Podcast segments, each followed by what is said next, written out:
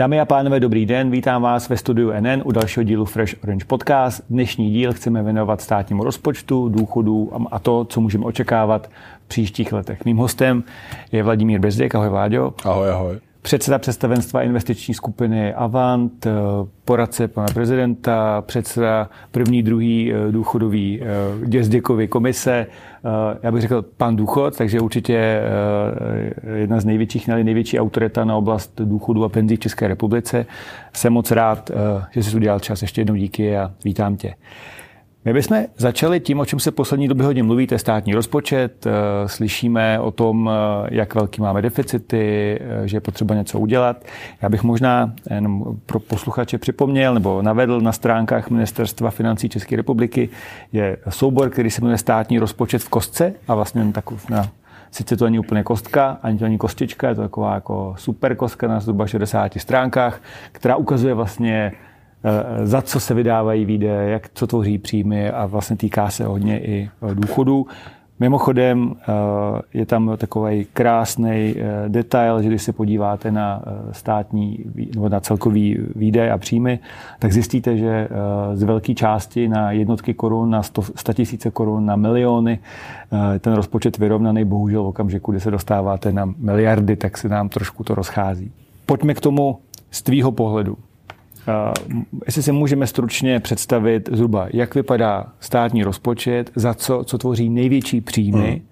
a co tvoří největší výdaje, který vlastně stát na svůj chod vydává. Tady začneme od té příjmové strany, tak největší položkou je pojistný na sociální a zdravotní pojištění bez debat a potom z těch hlavních daní je to určitě DPH a pak nastupují ty klíčové příjmové daně, ať už eh, z fyzických osob nebo právnických osob. Eh, na té výdajové straně analogicky k tomu největší díl, myslím, že 30 nebo možná i přes 30% výdajů státního rozpočtu důchodový systém, platy státních zaměstnanců a třetí taková oblast výdaje státu eh, na eh, zdravotní pojistné za státní pojištěnce, což jsou vlastně osoby ekonomicky neaktivní, zjednodušeně důchodci a eh, osoby mladší 18 let nebo ti, kteří studují děti. No. Ta celková částka uh, rozpočtu uh, tvoří zhruba 2200 uh, miliard hmm. na straně výdajů, na straně příjmu zhruba 1900 miliard ten deficit nám v posledních letech poměrně začal jako růst. Možná pojďme si jako připomenout, co je tím největším důvodem pro to, proč najednou tady máme dneska uh, takový deficity a hlavně proč vlastně se tak diskutuje vládní balíček a vůbec jako potřeba změn a ten přesah do důchodové reformy, jestli můžu. Ty deficity opravdu významně vystřelily někdy od toho roku 2020 Myslím, že diváci si ještě vzpomenou, že 2020 eh, byl první covidový rok, první lockdowny, první jako šok eh, z toho, jak k tomu přistupovat, co to znamená a tak dál. A v tom roce 20 eh, i vlivem těch lockdownů vlastně došlo k tomu, že významně, dokonce jestli si pamatuju správně, tak možná dokonce proti roku 19 meziročně i absolutně poklesly příjmy, příjmy státního rozpočtu a asi to platí i pro veřejné rozpočty. Jenom na okraji nezapomínejme na to, my se tady bavíme dneska o státním rozpočtu, což je významná a zhruba dvoutřetinová součást toho, čemu se říká veřejné rozpočty ale zhruba ještě polovina toho velikosti státního rozpočtu jsou ještě veřejné peníze na ostatních úrovních eh, veřejné zprávy. Eh, takže ten první, první rok 20 byl zejména šok příjmový a současně už do výdajové strany začaly nabíhat eh, sice pomale se rodící, ale nakonec aktivovaný různý kompenzační faktory, protože vlastně firmy, které museli zavřít, tak začaly být podpůrné programy a tak dále. Přišel rok 2021, tam už se ty příjmy začaly trošku jako oživovat, protože i ty lockdowny už eh, nebyly tak intenzivní, hluboký.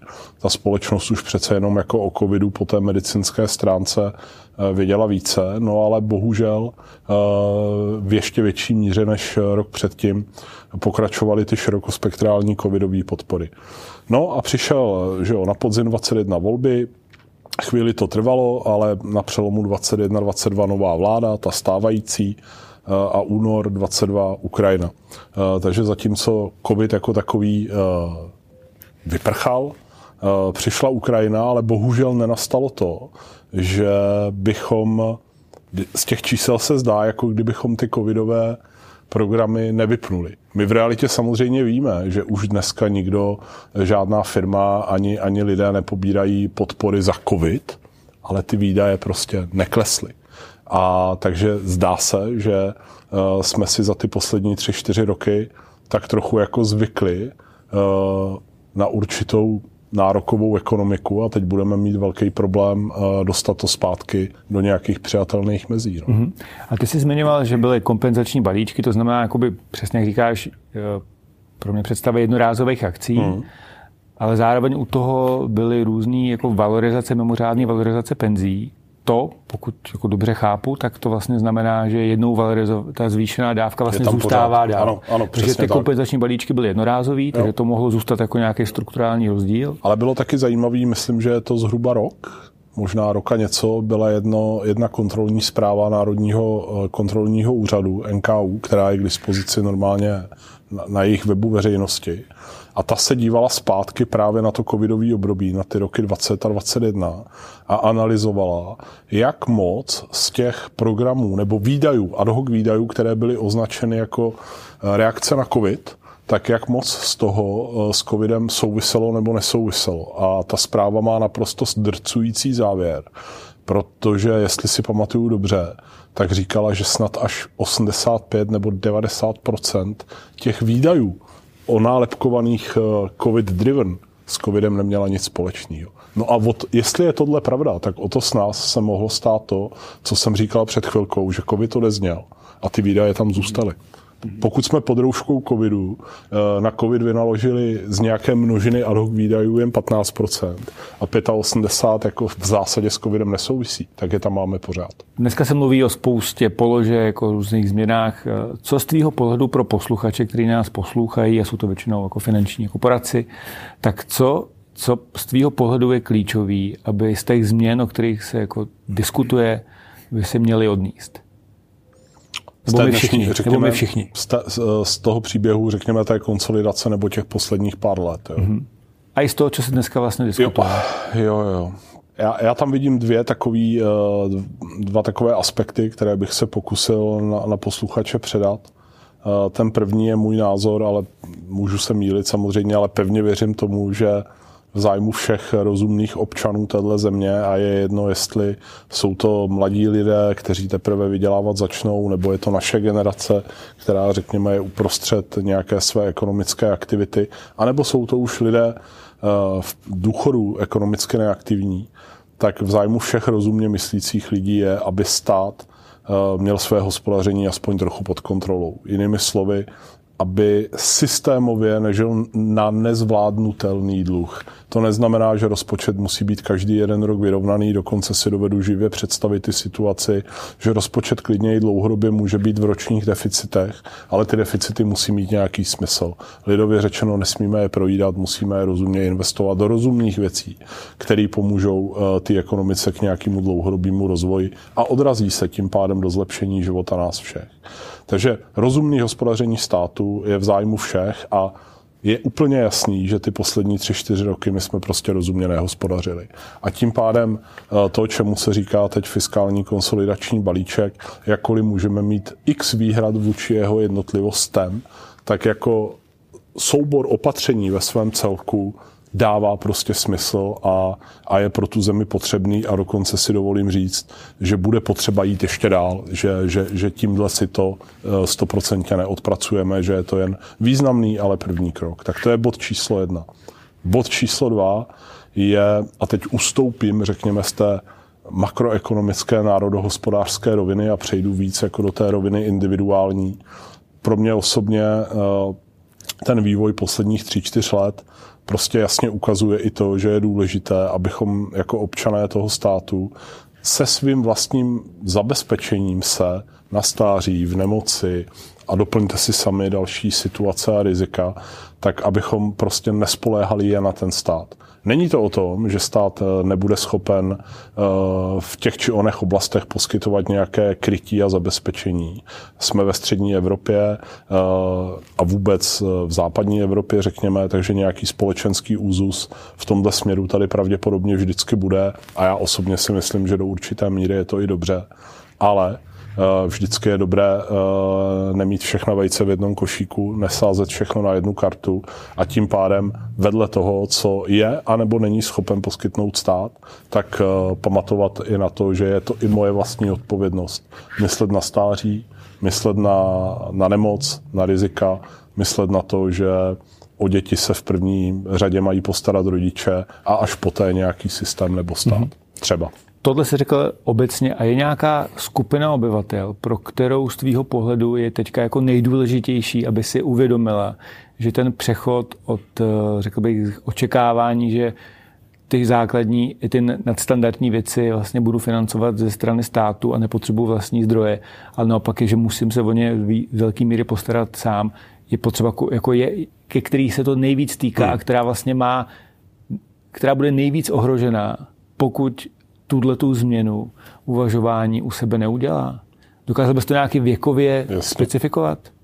To poselství nejvíce dopadá eh, k těm lidem, kteří ještě mají čas eh, něco ve svém životě v tomto směru změnit. Eh, nějak se té situaci adaptovat, přizpůsobit. Takže řekl bych obecně lidé v ekonomicky aktivním věku a nejenom ti, kteří mají většinu času ekonomické aktivity ještě teprve před sebou, řekněme 40 a méně let, ale, ale možná i lidé v našem věku.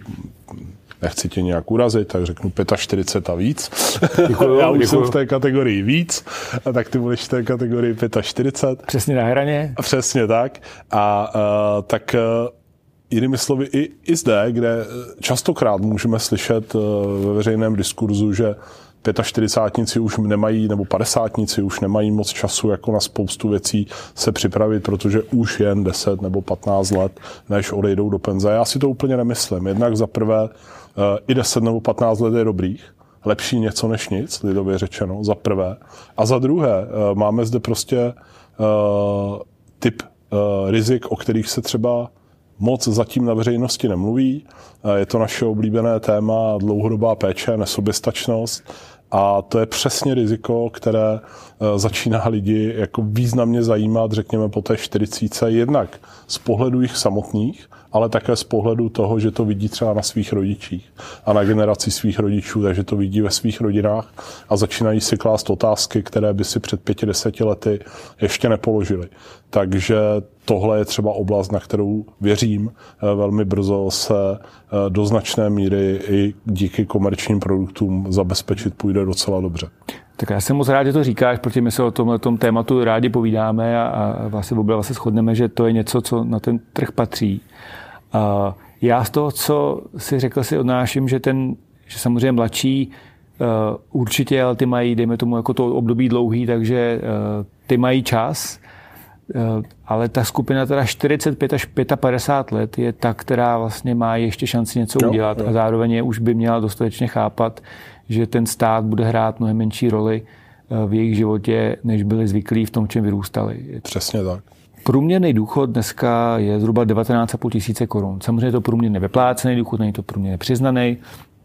A když si jako vezmu, že třeba se mluví o tom, že eh, je potřeba očekávat, že ten vztah toho státem poskytovaného důchodu eh, ke mzdě průměrný eh, se výrazně sníží a teďka bych si prostě řekl, že stejný důchod si chci zajistit já alternativně z vlastních zdrojů, jak se o tom bavíme, tak když se vlastně podívám, kolik bych potřeboval k tomu, abych z toho dokázal třeba po dobu 20-21 let, což je to období, o kterým se mluví, že bych každý měl strávit jako v důchodu, uh, si nechat vyplácet částku 19,5 tisíc korun měsíčně, tak se dostanu uh, k sumě, která je jako velmi blízká jako 4 milionům korun.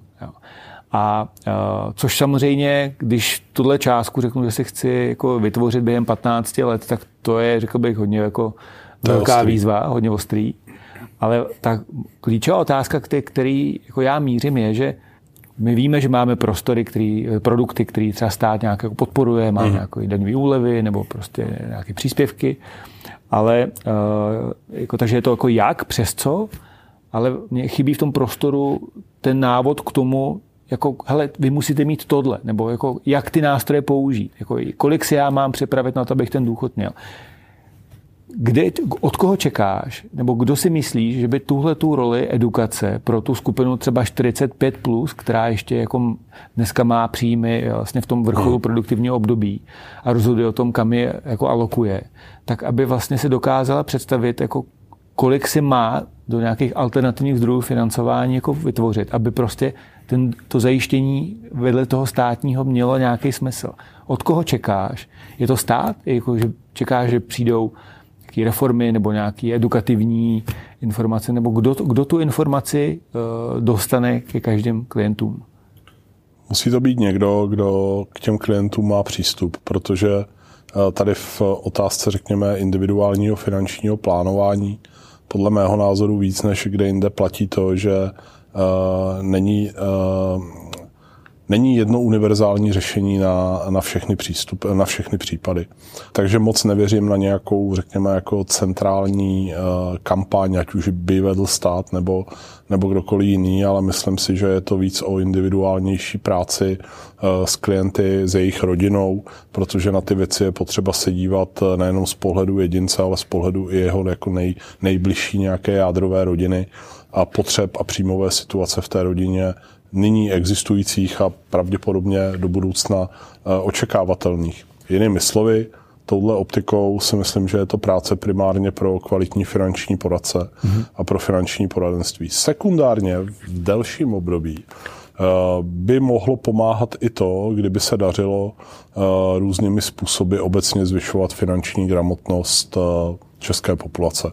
Myslím, že iniciativ je zde celá řada, ale jak to tak z dálky sleduju, tak se mi zdá, že ten pokrok eh, v tomhle směru jde prostě stuha. Pambu zaplať za každý milimetr posunu vpřed, ale stojí to hodně času, energie, takže si myslím, že tu největší práci musí odvést eh, dobrý finanční poradce. Eh, já bych možná teďka se přesunul k té části náznaku důchodové reformy, uh-huh. nebo nějakých parametrických změn. Z tvýho pohledu, ty už si někde v minulosti říkal, že na důchodovou reformu je pozdě. Co to přesně znamená? Co to znamená a jaký kroky z toho, o kterých se mluví?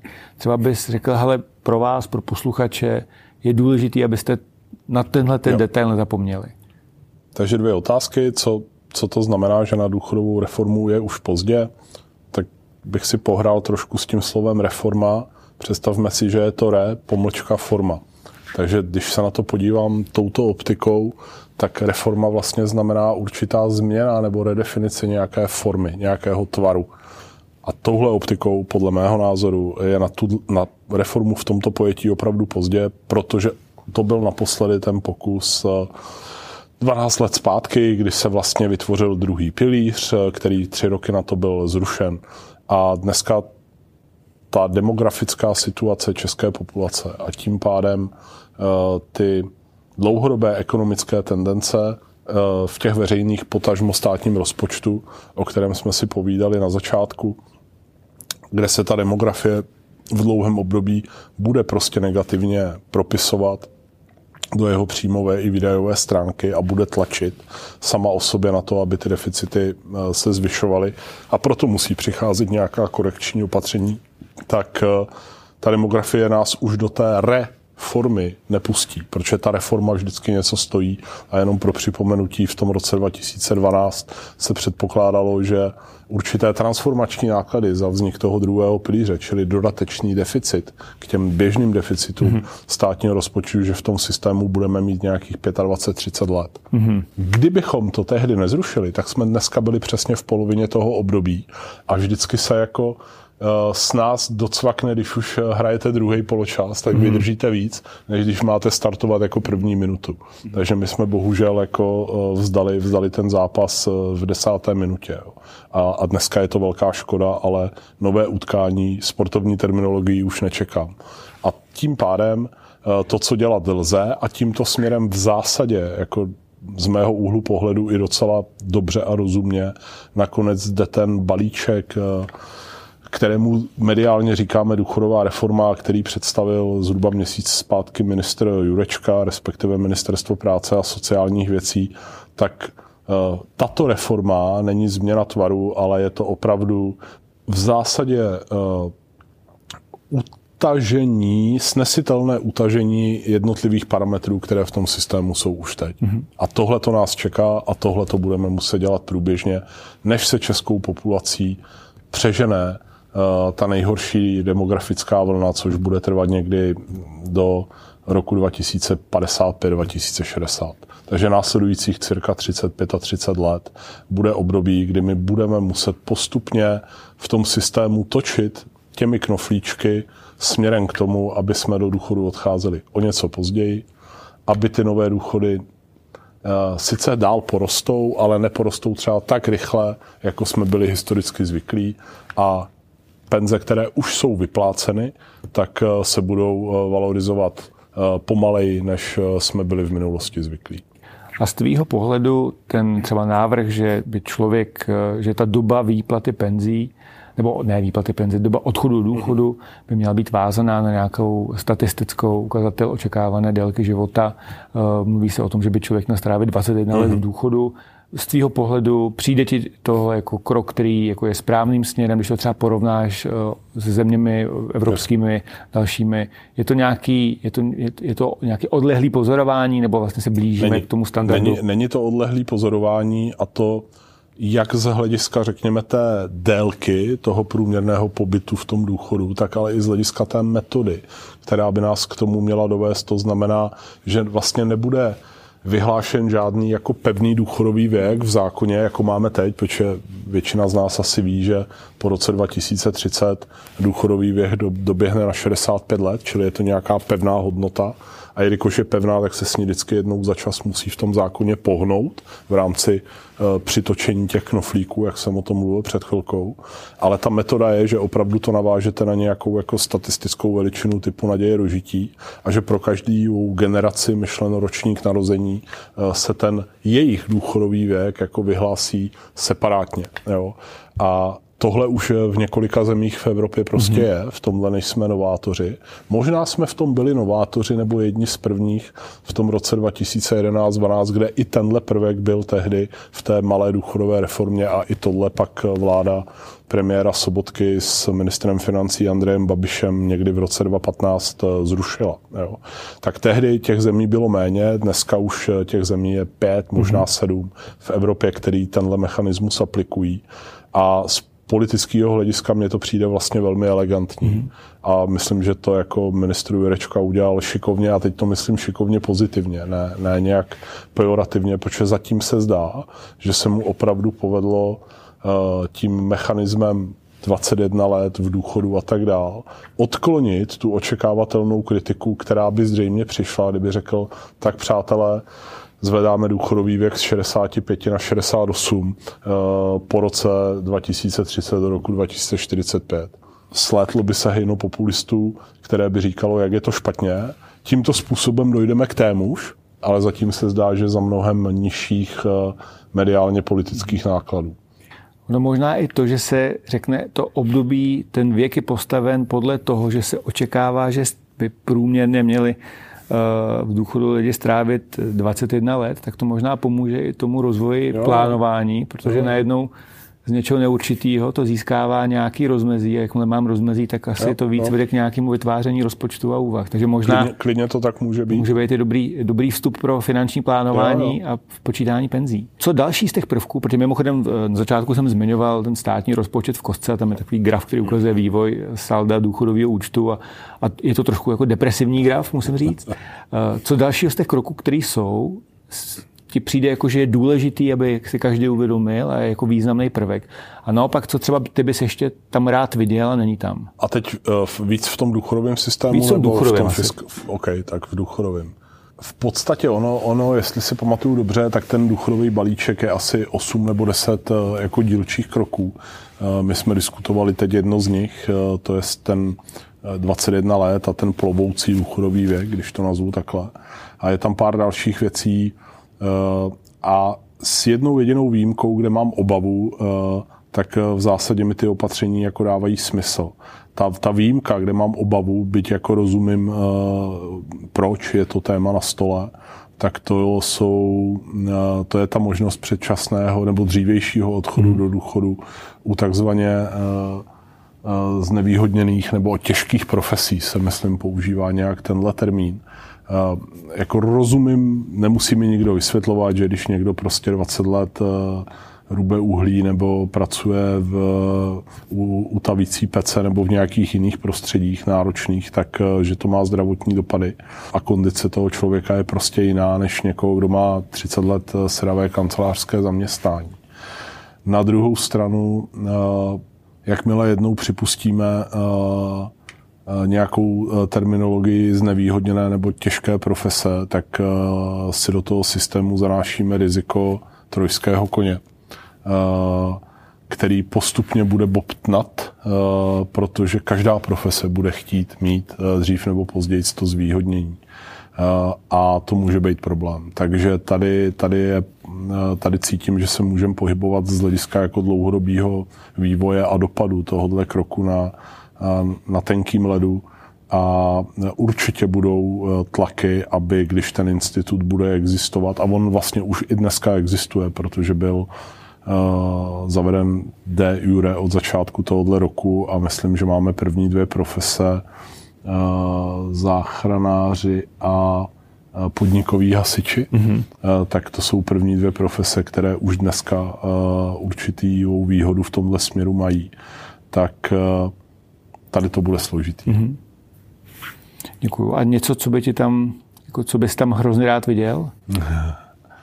tak nechám stranou to, že já bych rád viděl tu reformu, ale s, s vědomím toho, že jsme to měli vydržet před těma 12 lety, tak uh, Hmm. asi větší komunikaci států uh, směrem k občanům, že sice uděláme všechno pro to, co je možné, abychom uh, důchodový systém, potažmo veřejné finance drželi v nějakém dlouhodobě snesitelném, profinancovatelném stavu, Eh, aby na ty sliby, protože důchodový systém pro naši generaci nebo ještě mladší lidi, ale vlastně i pro stávající penzisty, co už berou důchod, to není nic jiného než eh, množina slibů. Mm-hmm. Ten systém nám slibuje, že těch 25 eh, let nebo 20 let v tom případě, co jsi tam platil pojistný, že ti za to vznikají nějaký nároky, který ti začne vyplácet za dalších 20 let, až půjdeš do penze.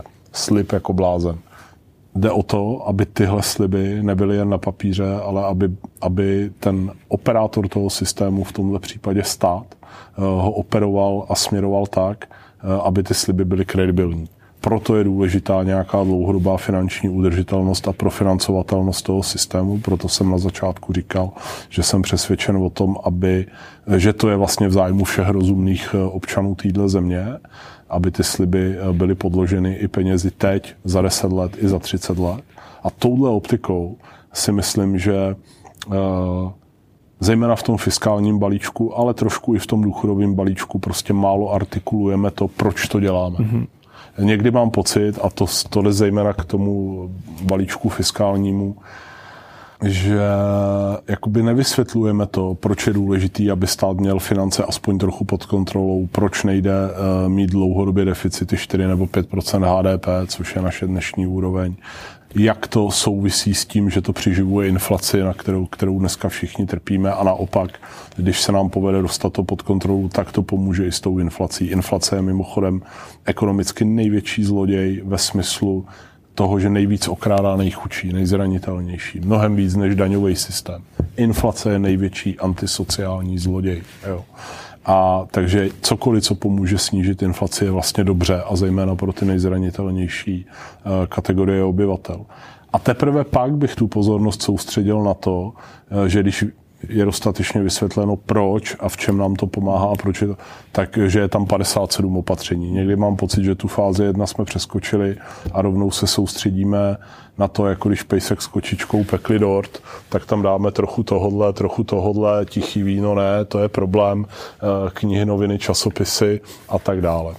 Jak jsi říkal k té komunikaci, já musím říct, že mě uh, vlastně překvapilo, jak jako silnou informaci dokáže dát informativní důchodová aplikace, jo, jo. Kterou, kterou vlastně stát spustil, myslím, v roce 2021. Mm-hmm. A vlastně mě u toho chyběla nějaká silnější podpora tyhle ty zprávy, protože mi přijde, že a to bych jako vyzval eh, každého z našich posluchačů, ať si idu dá do Google, protože za prvé podívat se na to, jestli mám započteny všechny pojistní doby, tak bych bral, že je součást nějaký pravidelný technický kontroly svého budoucího důchodu. Přesně tak. A za druhý, to číslo, který tam jako vyjede, nějaký očekávaný důchod, který já dostanu, tak mi přijde, že možná je víc než jakýkoliv jako eh, vysvětlování, eh, který zatím probíhaly. Ale vlastně tohle nebylo skoro nikde eh, komunikovaný. Jo. Ví to málo lidí. Ví to málo lidí a mimochodem tohle může být, a tady asi posluchači budou stokrát větší odborníci než já, ale tohle může být jeden jako v úvozovkách door opener směrem k vašim klientům. Takže doporučujeme, dejte si do vyhledávače informativní důchodovou aplikaci, chytněte se pevně stolu a podívejte se v budoucnosti do očí. Já moc krát děkuji za velmi příjemný a, a jako vždy e, přínosný povídání. Díky, že udělal čas. Vám děkuji za pozornost. Pokud nechcete, aby vám unikl žádný z příštích dílů, tak se přihlaste k odběru a přejeme vám hezký den, hodně zdraví a těším se na setkání u dalšího dílu. Naschledanou. Díky za pozvání. Hezký den.